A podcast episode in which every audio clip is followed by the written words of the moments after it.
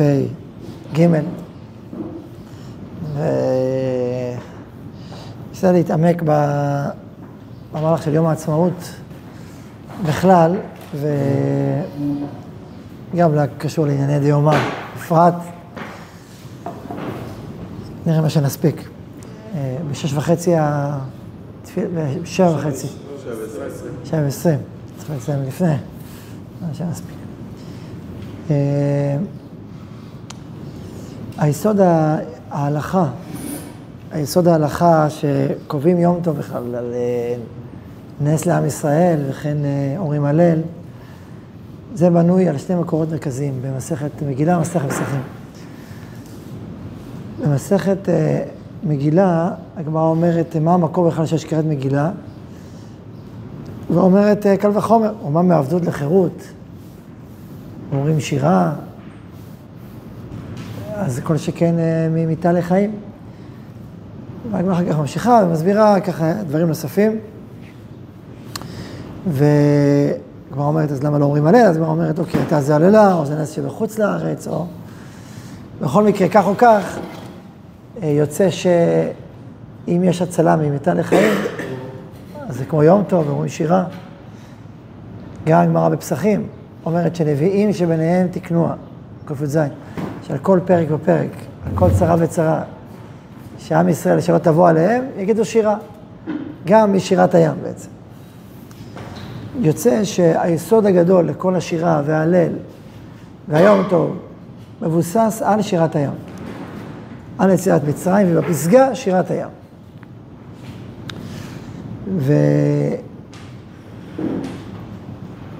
ואם אנחנו רוצים להתעמק בשמחתו של יום העצמאות ובמטרתו, וממילא גם באתגרים שהוא נושא, נושא, נושא איתו, אנחנו נצטרך להתעמק קצת בכל הסוגיה של פסח, ונתרחב בזה מה שנספיק. מה? של פסח בכלל, של פסח ופסח בכלל, זה חג החירות, על זה הכל בנוי. מה זה עצמאות? עצמאות זה חירות. כמדינה, חירותו המדינית, כך כתוב במגילת העצמאות. נתייחס אולי גם כן למושג עצמאות ועצמיות ועצמות וחירות, מה שנספיק. אז קודם כל אני רוצה לפתוח בגמרא בירושלמי בשבת דף י' וגם בבבא קמא, דף ט"ז, זה גמרא, גמרא בירושלמי כתוב ככה, אחת לשבע שנים הקדוש ברוך הוא מחדש את עולמו. והגמרא מביאה הרבה דוגמאות, ובסוף היא אומרת שגם האדם מתחדש, ובסוף הגמרא שם כתוב שאדם שלא, גם האדם אחרי שבע שנים, השדרה שלו הופכת לנחש. ואני מילא זה לא קרה במודים. נשמע כאילו גם אחרי שהוא נפטר כנראה, השדרה הופכת לנחש, אבל לא קרה במודים. יש בבא קמא ט"ז כתוב גם כן, שמי שלא קרה במודים, שדרה שלו הופכת לנחש, דבר תמוה, מה פירוש שדרה הופכת לנחש? וכבר המהר"ל, כבר בזמן המהר"ל דיברו על הגמרא הזאת, מה זאת אומרת, שדרה הופכת לנחש. והמהר"ל מדבר שם על מי שלא יודע להודות. הקדוש ברוך הוא, יש עוד, והרשם מדבר על זה באופן הזה. אני רוצה קצת להתרחב ולהתעמק דרך היסוד הזה של הנחש והשדרה ולהבין את העניין הזה.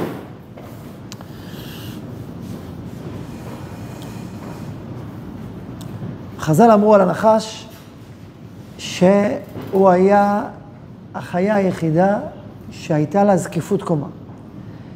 כל הבהמות, אחד ההבדלים, ההבדל היסודי בין בהמה לאדם ברמה הפיזית, פשוטה, שהבהמה הולכת וראשה באדמה, והאדם הולך זקוף קומה. אומרים חז"ל, זה כל הבהמות, אבל הנחש היה הולך בזקיפות קומה.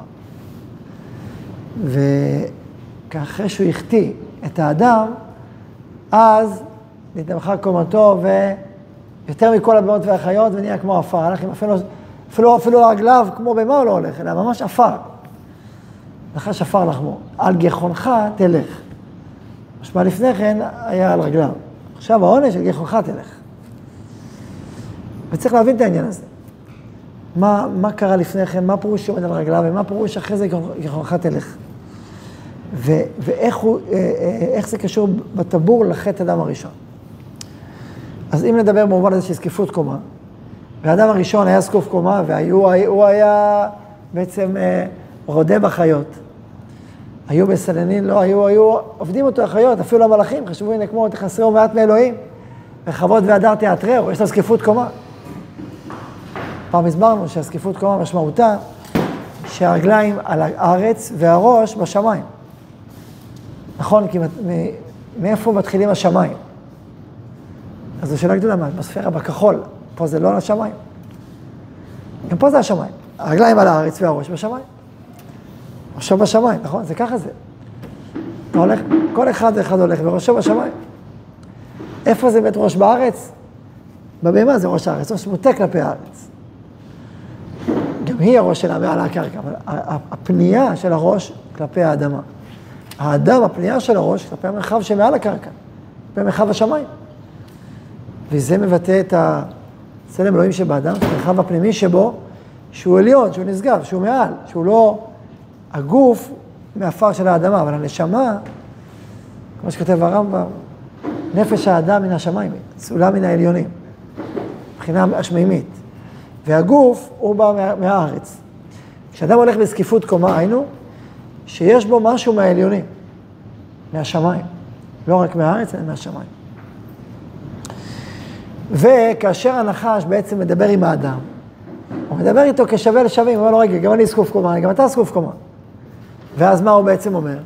כמו שדיברנו ככה במשפט, בשיחה פתיחה, שבעצם אומר לו, אתה, יש לך זקיפות קומה, אז uh, יש לך משהו מהשמיים, אז לך על זה. למה אתה צריך לעבוד אלוהים? כתוב שהקדוש ברוך הוא שם את האדם, וינחהו בגן עדן לעובדה ולשומרה. לעובדה זו מצוות תעשה, אומרים חז"ל, לשומרה זה לא תעשה. ולכאורה עשה ולא תעשה המרכזי שהוא בגן עדן זה היה לאכול מעץ החיים ולא לאכול מעץ הדת. זה עשה ולא תעשה, מכל עץ הגן אכול תאכל, זו מצוות תעשה. או מעץ הדת טוב ורע אל תאכל, זו מצוות לא תעשה. כאילו כל העשה ולא תעשה התכנסו לשתי מצוות. לאכול מעץ החיים ולא לאכול מעץ הדת. כל הגן, כן, במיוחד עץ החיים. לעובדה ולשומרה. עכשיו, בא הנחש ואומר לאדם, מה פתאום אתה עובד אלוהים? כשאתה עובד אלוהים בעצם אתה משועבד. בעצם אלוקים, בעצם את ציוויותך, את הציווי, הוא לוקח לך את החירות והופך אותך למשועבד. הוא הופך אותך לעבד. אז אם אתה עבד, למה אתה זקוף קומה? הפוך, תבין את מעלתך. תבין שאתה זקוף קומה. אל תתפתה להיות עבד, אל תתפתה להשתעבד. ואם תגיד, אה, אלוקים ברא אותך? לא, הוא אכל מעץ הדעת הזה בעצמו, הוא, כל מטרת הציווי שלו, זה בדיוק השיעבוד הזה, הוא בדיוק רוצה לשמור אותך נמוך. הוא רוצה להיות היחיד כביכול, בעל זקיפות הקומה האמיתית. ודרך הציווי, הוא בעצם גורם לך לכפוף את קומתך הפנימית. זו הטענה של הנחש. ו...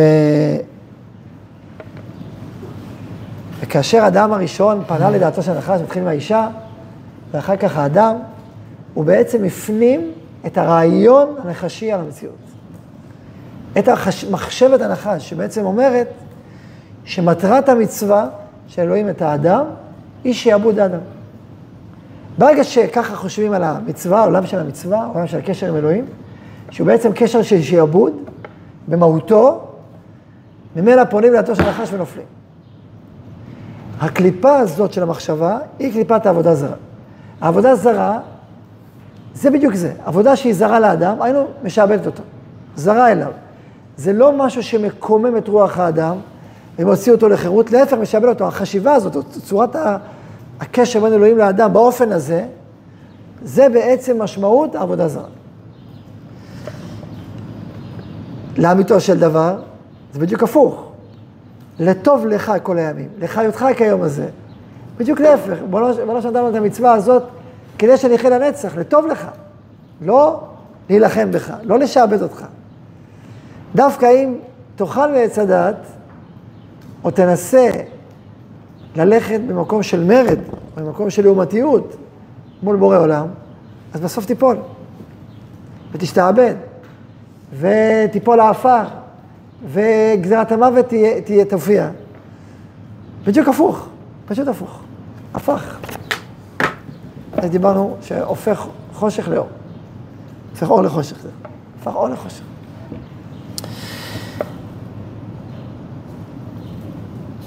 וכאשר האדם הראשון בעצם חטא, כן, כל המושג אדם, גם אדם, גם חווה, גם אדם, אז, אז קודם כל קומתו התנמכה, קומתו הייתה, איך זה אומרים, בסוף העולם עצמו, והניח הקדוש ברוך הוא ידיו ולא מיעתו. כלומר, הנחש הפך להיות בכלל עפר לחמו, והאדם איבד, איבד מזקיפות קומתו. היה יכול להיות עם קומה הרבה יותר זקופה, הרבה יותר עליונה, הרבה יותר נצחית. צלם אלוהים עשה את האדם, ואיבד את זוהר מדרגתו העליונה, לא לגמרי, הוא לא הפך להיות בהמה ולא אדם ולא נחש, אבל שם הקדוש ברוך הוא ידע לאמור מיעתו. ותשת עלי כפיך. ב... אם אנחנו לוקחים את המרחב הזה ורגע והולכים לעולם של אה, מצרים, אמרו המקובלים, גילו לנו שסוד מצרים זה סוד אדם הראשון. והרי בעקבות חטא אדם הראשון, בעקבות החטא, בעקבות העונש והחטא, אדם הראשון פרש מאשתו. והפרישה מהאישה בעצם זה סוג של אה, אולי ייאוש מתיקון המציאות, סוג של להגיד למה, למה לברוא אדם ולמה לברוא עולם אם זה זה, אם זה ככה. כלומר, אחרי שהוא חווה בדיוק את ההפך, איך שנתנמכה קומתו, ואיך של עפר תשוב, ואיך שבעצם אה, הוא איבד את זוהרו הגדול, אומר האדם הראשון, למה להמשיך את המפעל של יצירת אדם? ולכן פרש מאשתו, ככה אומרים חז"ל, והמקובלים כתוב בזוהר, בזוהר כתוב שתי סיבות, או הסיבה הזאת או קין והבל. ואז אומרים המקובלים שכל היצירות של האדם הראשון, כאשר הוא פרש מאשתו, היו יצירות חלקיות שגרמו נזק לעולם, ואת זה היה צריך לתקן במצרים, בשביל, ואני אומר את זה בשפה שלי, לבנות מחדש את קומת האדם. ואז בעצם, במצרים,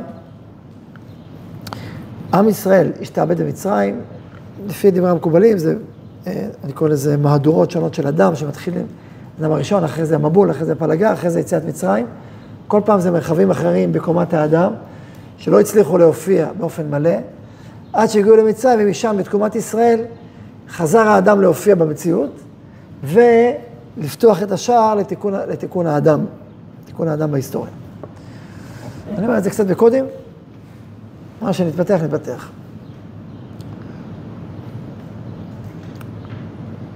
כנגד ארבעה בנים דיברה תורה. אחד חכם, אחד רשע, אחד תם, אחד רשע. מה הרשע אומר? מה העבודה הזאת לכם?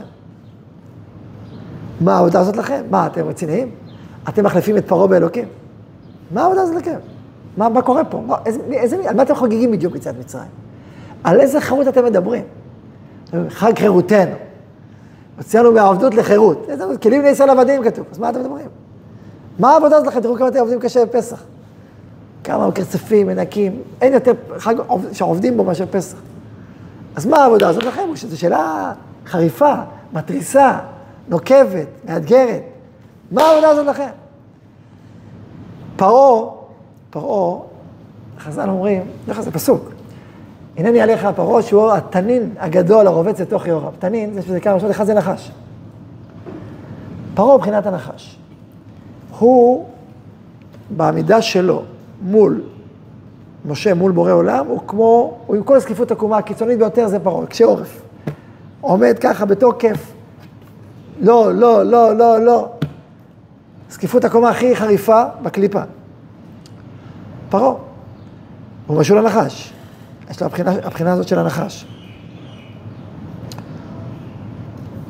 ויש פה בעצם התמודדות של עם ישראל, האם לעבוד את הנחש או לעבוד את אלוקים. האם ללכת עם הנחש, עם דעתו של נחש, עם התרבות של הנחש, שזה תרבות העבודה זרה, או עם אלוקים. אתם יודעים שבארכיאולוגיה המצרית רואים שהכתר של הפרעה היה, היה שם נחש שעומד על, ה, על ראש הכתר.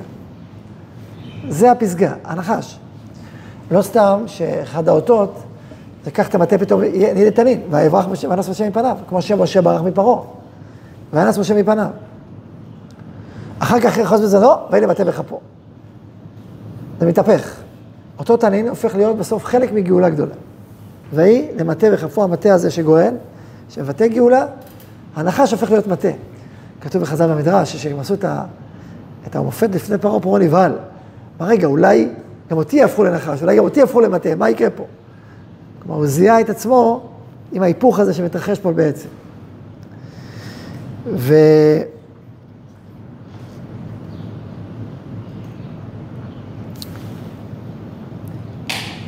מהלך יציאת מצרים, שהוא מהלך היציאה מעבדות לחירות, היה בעצם מרד בפרעה. פרעה ניסה למרוד באלוקים, בסוף הוא נכנע. ואז עם ישראל יוצא לחירות. אבל זה עדיין לא מספיק. עדיין זה לא מספיק, בגלל שעם ישראל יוצא לחירות, אבל עדיין ברח העם. והוגד למלך מצרים כי ברח העם. אה, אומר, אם הוא ברח, אז אני בעל הבית עדיין. כמו שמשה ברח, ברחו מפניי, אז אם הוא בורח, אז זה לא זקיפות קומה, באמת, זה חצי זקיפות קומה. זה נכון שכתוב ביד רמה. ביד רמה, בעוצמה, וזה נכון, אבל לא עוצמה מלאה. יש עוד, יש עוד חלק שעוד לא התממש, נדבר על זה עוד מעט. בעקבות זה, אה, פרעה רודף אחרי בני ישראל. בני ישראל פתאום חווים מחדש את העבדות, ורוצים לחזור למצרים, ורוצים להשתעבד מחדש, והמנטליות השאלות מהדהדת בהם בכל תוקפה וחריפותה. ואז אומר להם משה, לא, ישועת, התייצבו, אורו את ישועת השם. תתייצבו, תעמדו על עומדיכם, בעוצמה. כאשר הייתם במצרים, היום לא סיבו לרתם עוד הדולר. זה מלחמה ראש בראש. עד עכשיו בעצם לא לחמו במצרים. זה היה מכות, אבל לא הייתה מלחמה. העוצמה המצרית לא באה לידי ביטוי. אתה חושב שאתה מכין טנקים, תותחים, מטוסים, אבל אתה לא משתמש בהם. אבל אם משתמשים בהם, מה היה קורה? ואז בקריאת קריאת הים משתמשים בכל העוצמה המלחמתית בכל תוקפה. נלחמים עם הרכב, הפרישים והשלישים וכל ההיררכיה הפרעונית, הכל עומד. ופרעה בראש הצבאות והולך לישון. ואז מגיע קריאת הים וסוס ורוחו רמה בים. אז משתלמת החירות של עם ישראל ופרעה ובס כליל. ואז מגיעה השירה הגדולה. אם נחזור רגע לבן הרשע, הבן הרשע הוא בעצם מייצג את חשיבה הנחשית. מה העבודה הזאת לכם? יש עוד פעם התמודדות. חוזרת ההתמודדות הראשונה של האדם הראשון מול הנחש, איך לפרש את ציווי הבורא. איך לפרש את מערכת היחסים בכלל בין אדם לבורא, בין הבריאה לבורא. האם מערכת יחסים של שיעבוד? וזה, וזה עומק מערכת היחסים. אלוהים רוצה לשעבד את האדם, ולכן, כדי שאלוהים יהיה גדול וחזק, ושבני, אז הוא רוצה שבני אדם יפארו אותו ויעללו אותו כל הימים, וזה בעצם תמצית עבודת אלוהים. שזה חשיבה שאם מקצינים בה זה ממש עבודה זרה, או יש פה סיפור אחר לחלוטין, דיבור אחר, סיפור אחר, מטרות אחרות, שזה בדיוק הפוך, יש פה איזה מין שותפות עם האדם. אלוקים מזמין את האדם להיות שותף איתו במעשה בראשית, להיטיב בטובו לבריאותיו, לקומם את האדם במין אמירה נצחית. אלוקים רוצה שאדם יחיה לנצח, שיהיה פה איזה חיבור מופלא, שאלוקים מעבר להשגה שלנו, שמתגלה אלינו, מתוך יחד, אחד עצום. ביום ההוא תקראי לי יוד אישי, תקראי את בעלי. והסירות תשמות הבעלים מפיה. הבעלים לשון בעלות, לשון שיעבוד. תקראי לי אישי. הקשר הזה יהיה קשר מסוג אחר, קשר של חירות, קשר של הפריה, של ברכה ענקית. הבן הרשע ששואל מה העבודה הזאת לכם, הוא בעצם ככה מבין את הסיפור, בשיעבוד. הוא, הסיפור, הוא בעצם מייצג את אותו חשיבה מצרית את אותה חשיבה נחשית על כל הסיפור. לכן אומרים לו, אילו היה שם לא היה ניגל. קודם כל אין טעם להיגל באמת, עדיף את מצרים. טוב לעלות במצרים. כי באמת, מה, מה, מה עשית? בוודאי, יש פה בעצם, הוא חוזר אותו פגם של הנחש. אם תיקון, אם יציאת מצרים זה תיקון חטא אדם הראשון, זה בעצם התיקון שורש חטא אדם הראשון של אותו שיעבוד עמוק, אז אם, אם אתה שואל מה העבודה הזאת לכם באופן הזה, אז אתה בדיוק חוזר על הפגם של הנחש. שזה בעצם מופיע בצורות שונות בתודעה של עם ישראל. זה יכול להופיע בתודעה של עם ישראל. שאולי זה הכוונה. ולכן תהליך היציאה לחירות לא משתלם עד שבעצם עם ישראל לאט לאט מפנים את הסיפור האחר שיש פה בצד מצרים. לבן החכם אנחנו עונים, מה שכתוב בהגדה של, של פסח. והוציאנו השם ממצרים וינונו, ויראו אותנו המצרים וינונו להיות קשה, חומר ובנים וזה, ויצא כשם מקים אותנו וירד משמע כולנו, והכל לטוב לנו כל הימים, לחיותנו כי היום הזה. לטוב לנו כל הימים, זה הסיפור שלנו. אלוקים לא עושה את זה בשבילו, לא עושה בשבילך, לטוב לך, לחיותך. בדיוק למה אלוקים אמר מכל הצדדים גם לאכול תאכל וזהו תאכל בשבילך. זה קשור כל העניין הזה לסוד המצה והחמץ. המצה, זה, זה, אותו, זה אותו דבר, נכון? המצה והחמץ, אותו חומר. המצה חייבת להיות מדבר שבא לידי חימוץ, חמשת המינים. יש פה גם לעובדה ולשומרה. לעובדה זה המצה, ולשומרה מחימוץ. עשה ולא תעשה. המצה מבטאת כמו עץ החיים. כתוב, קובלים אומרים שאם אדם יאכל מעץ החיים, הוא היה יכול לאכול אחר כך מעץ הדעת. אבל הוא לא המתין והתפתח בעץ הדעת, אז הכל נפל. טוב ורע. בחמץ יש טוב דעת טוב ורע. וזה יכול לערבב את האדם ולהפיל אותו למטה. אבל אם אתה מתחיל במצב ואחרי זה עובר לחמץ, אפשר להשתחרר מהשיעבוד שיש בחמץ. אז גם פה יש לעבודה ולשומרה, אבל באופן מתוקן ומכוון, ומחובר.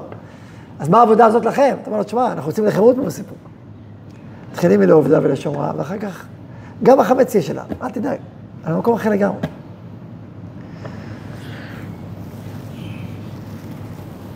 הגמרא אומרת, על, הרי אנחנו קוראים, נכון?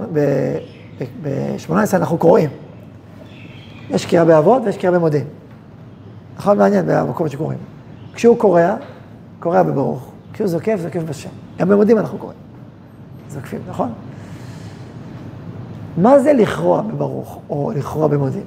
מה זה לכרוע? לכרוע זה בדיוק ההבנה, היכולת שלך להודות. להודות על האמת ולהודות על הטובה. להודות על הברכה. כשאדם רואה את השפע מסביבו, את הברכה הענקית שעוטפת אותו, אם הוא יודע לכרוע, הוא קורע, קורע בברוך, נכון? מה צריך להגיד? תמשיך לכרוע, כל התפילה. לא, כשהוא זקף, זקף השם. הגמרא אומרת, זה מיני מעלייתא. ברכות. דאבה אמר ברוך במעלייתא. כשהוא קורע, קורע ברוך, שזקף, זקף השם. יש פה דבר עמוק מאוד.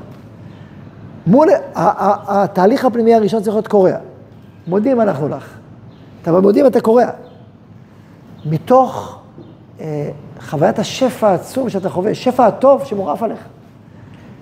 אתה פשוט קולט את הטוב. שמחת בכל הטוב, נכון?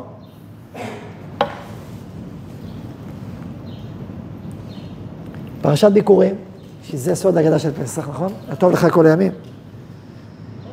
כל הפרשה הזאת כולה היא ההכרה בטוב האדיר הזה. הנה הביקורים, היינו במצרים וינונו, באתי להודות, באתי לשמוח בכל הטוב שאני, שאני, שאני מוקף בו. שמחת בכל הטוב. ואתה הנבט את ראשית פרי האדמה, שאתה לי השם מנחתו לפני השם אלוהיך והשתחווית לפני השם אלוהיך. איזה השתחווה הזאת? שאתה פתאום סופג את כל הטוב שבזכר, אתה אומר, וואו. אתה מודה על האמת ומכיר בטוב העצום שמקיף אותך. כשזה קורה, כשאתה מודה מהמקום הזה, לא מהמקום של שיעבוד פשטני, מהמקום שאתה חושב שמישהו רוצה לשעבד אותך, לא, ממש לא. מהמקום שעומד מול כל הגודל והאדם המתבטל, אומר, וואו, אני פה בגן עדן, מה קורה פה? וכשאתה עומד במקום הזה, אז כשהוא זוקף, זוקף בשם. אלוקים, הקדוש ברוך הוא רוצה שנהיה זקופים. כשהוא זוקף, זוקף בשם. הוא רוצה שנהיה זקופים, זקופי קומה. מתוך עמודים. אבל אם אדם לא מוכן לכרוע, מתוך אותו טוב שעוטף אותו, לא מוכן להודות בטוב הזה, הוא לא מוכן לכרוע. הוא רואה את כל הבריאה והבורא כתחרות אחת ענקית. הבריות בתחרות עם הבורא, מי ישלוט בעולם? זה, סיפ, זה סיפור חיצוני של הבריאה ושל הבורא, של הציווי, של משמעות של תורה ומצוות. אתם הדתיים עבדים, אתכם משעבדים, אנחנו בני כוח ובני חורין, אנחנו זקופי קומה, ואתם משועבדים. זה סיפור, זה הסיפור הלא נכון של האירוע. הלא נכון של האירוע. הסיפור האמיתי הוא סיפור הפוך לחלוטין. כשהוא קורא, קורא ברוך מכל הטוב והברכה שאדם פתאום סופג, וכשהוא זוקף, זוקף בשם שנאמר, השם זוקף אופים. הוא זוקף את קומתך, הפוך לגמרי. אתה קורא, הוא זוקף אותך, אני רוצה אותך זקוף קומה, אני רוצה אותך מלא חירות, אני רוצה אותך מחובר, עטוף, מלא, לא בתחרות. אם אתה לא קורא במודים, אז אתה מפרש את זקיפות הקומה כתחרות. אז מי יותר זקוף, אני או אתה?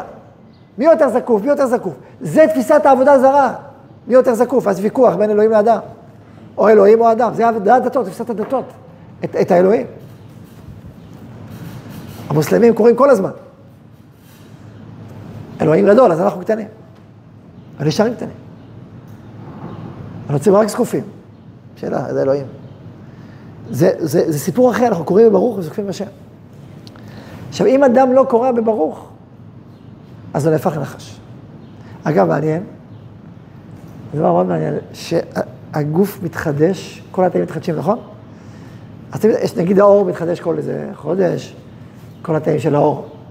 אבל מה התאים שמתחדשים אולי, המוח אולי לא, יש נקודות שלא מתחדשות, מה הדבר שמתחדש, הגוף מתחדש בכלל כמעט, כולו אפילו, כמעט כולו. כן. מה הדבר שמתחדש פעם בשבע שנים, אתם יודעים? השלד. השלד של האדם, העצמות. בין שבע לעשר שנים. העצמות מתחדשות פעם בשבע שנים. אמרתי, מה שהבאתי לירושלמי, אנשים אומרים פעם בשבע שנים? העצמות מתחדשות פעם בשבע, הם, הם, הם לקחים הרבה זמן אנשים מתחדשות. אבל תשים לב שהן מתחדשות, מי חידש אותן? מי חידש לך את השדרה, את יכולת שלך לעמוד זקוף קומה? מי חידש? אתה? אתה לבדוק את העצמות של עצמך? אנחנו בונים את העצמות של עצמנו? עשינו משהו של עצמנו, אנחנו עושים את הגוף של עצמנו, את הנפש של עצמנו, את החלופה של עצמנו. אנחנו בנינו את עצמנו. זה סתם סיפור, זה פשוט לא.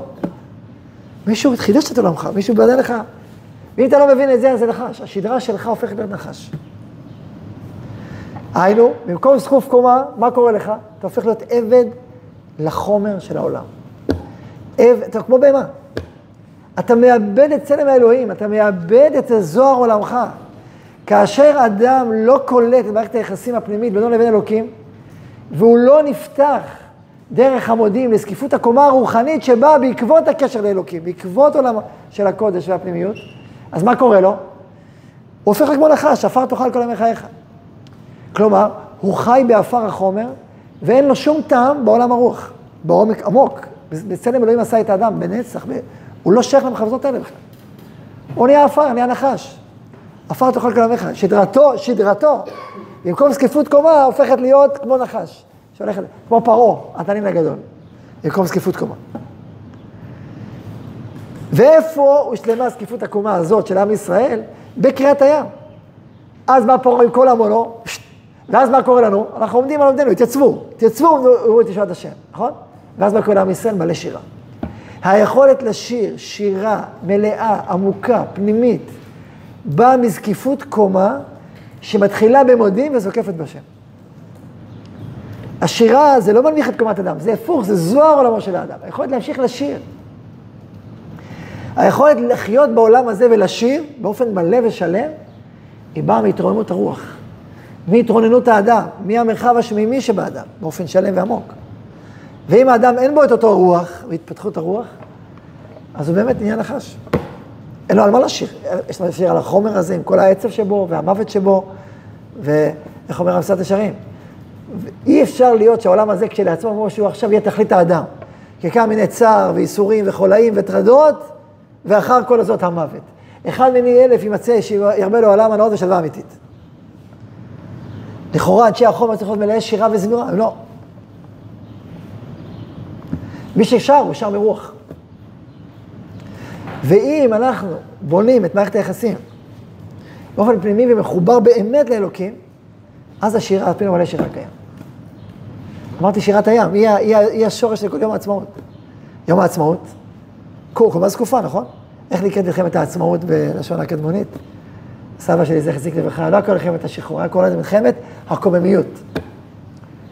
קומה, מגילת העצמאות, קם העם היהודי, הקים מדינה. העם היהודי בחוץ לארץ שכב, הלך, לא קם. לא היה לו זקיפות קומה, לא לחוט שדרה. העם היהודי עומד על רגליו, זה לא היה. היינו כמו מרכב עצמות, גם העצמות הרכיבו. מה זה חזון העצמות? עומדים מחדש, רכב אצלנו עצמו, ודרך הרוח, העצמות עומדים. בלי רוח, הכל נרקב. נתתי רוחי בכם כל חזון העצמות היבשות, קרא בעצם לזה, נתתי רוחי, כתוב שם, יחזקאל ל"ז, נתתי רוחי ב... נקרא לכם בדיוק. מה זה? כן, כן, זה התרגום, הוא אומר.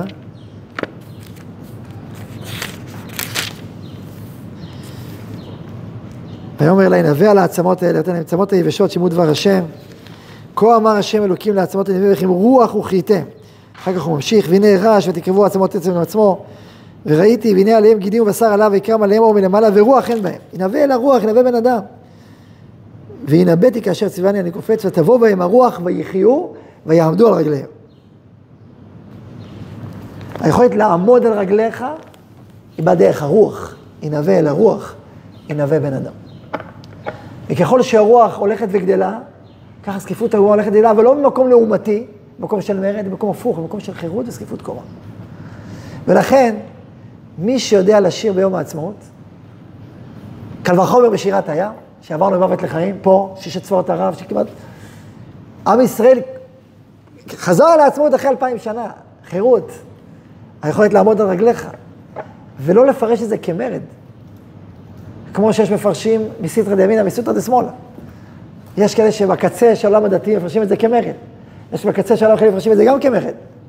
לא זה יכול לשיר ולא זה יכול לשיר. לא זה יתקיים ולא זה יתקיים. בשביל לשיר שירה, באמת, בלב שלם, בלב שמח, בלב רוגש, צריך רוח, שבעצם קולטת מה קרה פה. מה קרה פה. אתם יודעים, האם זה היה פשוט לבנות מדינה? מי האמין? אבל נביאים אמרו, זה יהיה. הנני מעלה אתכם מקברותיכם העמים, ונתתי רוחי בכם וחיתם. זה קורה וזה קרה. ראו כל עשרת ישויות עלינו, כל כך הרבה ישו מכל הצדדים. והנה זה קם ונהיה. אז תגידו, כן, אבל האדם עשה. האדם עשה, מה רצית? שמה עכשיו, אלוקים מה רוצה? שאדם לא יעשה, שאדם יהיה הפוך, הוא רוצה את הזקיפות, הוא רוצה את זה. כשהוא כמוהו זוקף זוקף בשם. רק, רק מה שעומד בתשתיות, זה אותם מודים. ולכן, ככל שנהיה במודים הזה, יותר מלא, יותר עמוק, יותר פנימי, ככה הזקיפות הקומה תלך ותגבר, ויהיה שיר יותר גדול. רואים, רואים בצורה מדהימה גם היום, שמי משדר את זקיפות הקומה הישראלית? מי שמחובר לרוח. ומי שלא, הרבה יותר נמוך, מה האמריקאים, מה יעשו אלה, מה יעשו אלה ואלה, ואלה ואלה ואלה. אבל צריך להיות מחובר, להבין שאין פה שום תחרות, אלא זה בא ביחד. זה בא ביחד. אז לכן אמרתי שתי קצוות, יש קצה שרואה את זה כתחרות, שרואה כוחי ועוד צמדי כאילו זה תחרות, אז הוא אומר זה לא זה. ויש קצה שאומר, הצד ההפוך, כוחי וצמדי. מי יכול לשיר? מי שהולך ומתכנס אל היחד הזה. אלא מנה שיש פה יד השם, והאדם מתחברים כאחד, אין בכלל ויכוח. זה חירות, זה חירות. אם דיברנו על ענייני השעה, וזה משפט הזה אני מסיים, זה השאלה, זה הדילמה, זה הדיון של עכשיו. הדיון של עכשיו, האם, האם החיבור לאלוהים, זה סיפורו, זה סיפור של שפחה או של עבד, או זה סיפור של חירות ואור ושירה? זו השאלה. וככל שאנחנו נהיה מחוברים אל הרוח הזאת, ולשירה הזאת, ולהבנה שאין פה בכלל שום סתירה, הפוך לגמרי. כשהוא קורא ברוך של זוקף, הוא קורא במודים ואז זוקף בשם, בדיוק הפוך. אז צלם אלוקים יתעלה, אז האדם הראשון, האדם, תקוות האדם הולכת ומתפתחת, שנבין את הסיפור הזה, את הדיבור הזה, את הדרך החיים הזאת, לא יהיה ויכוח. לא מפה ולא מפה. לא מסית עד שמאלה, לא מסית עד ימינה. לשם אנחנו חותרים, לשם אנחנו צועדים. ועל זה אנחנו שרים, קל וחומר משירת הים. אז יהי רצון שנזכה להיות עם חוט שדרה, עם זקיפות קומה, שבאה מתוך הודאה עמוקה, ומתוך ענווה עמוקה, ומתוך פנימיות שספוגה בכל הטוב והאור והברכה, ומתוך כל ההודעה העצומה הזאת על האמת, והודעה על הטוב, שמחת בכל הכל, והשתחווית על שם אלוקיך, זקיפות הקומה, והחירות, והגדולה, והאור, והשירה, נזכה להיות כמו חזקיהו המלך, שכן, לתקן את חזקיהו המלך, ולומר שירה על גאולתנו ובזאת נפשנו. ברוכים אוקיי, תהיו.